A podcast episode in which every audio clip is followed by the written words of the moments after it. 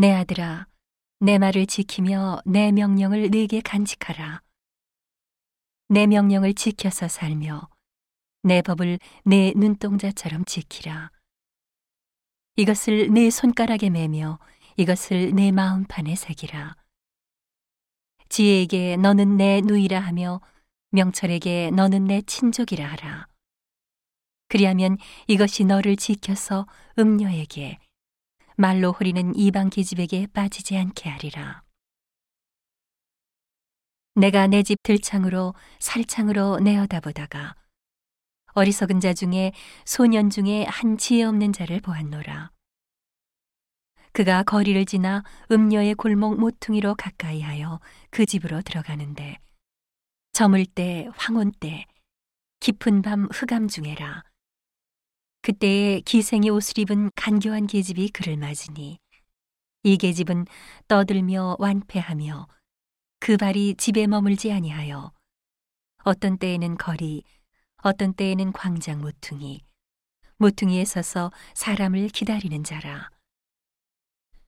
그 계집이 그를 붙잡고 입을 맞추며 부끄러움을 모르는 얼굴로 말하되, 내가 화목제를 드려서 서원한 것을 오늘날 갚았노라.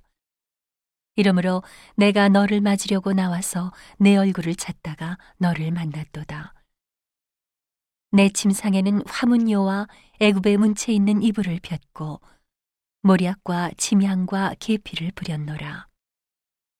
오라, 우리가 아침까지 흡족하게 서로 사랑하며 사랑함으로 희락하자. 남편은 집을 떠나 먼 길을 갔는데 은주머니를 가졌은즉 보름에나 집에 돌아오리라 하여 여러 가지 고운 말로 혹하게 하며 입술에 호리는 말로 꿰물어.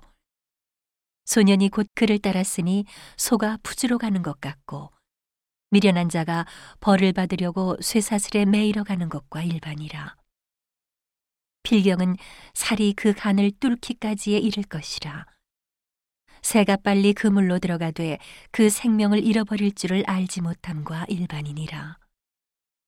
아들들아, 나를 듣고 내 입의 말에 주의하라. 내 마음이 음녀의 길로 치우치지 말며 그 길에 미혹지 말지어다. 대저 그가 많은 사람을 상하여 엎드러지게 하였나니 그에게 죽은 자가 허다하니라. 그 집은 음부의 길이라 사망의 방으로 내려가느니라.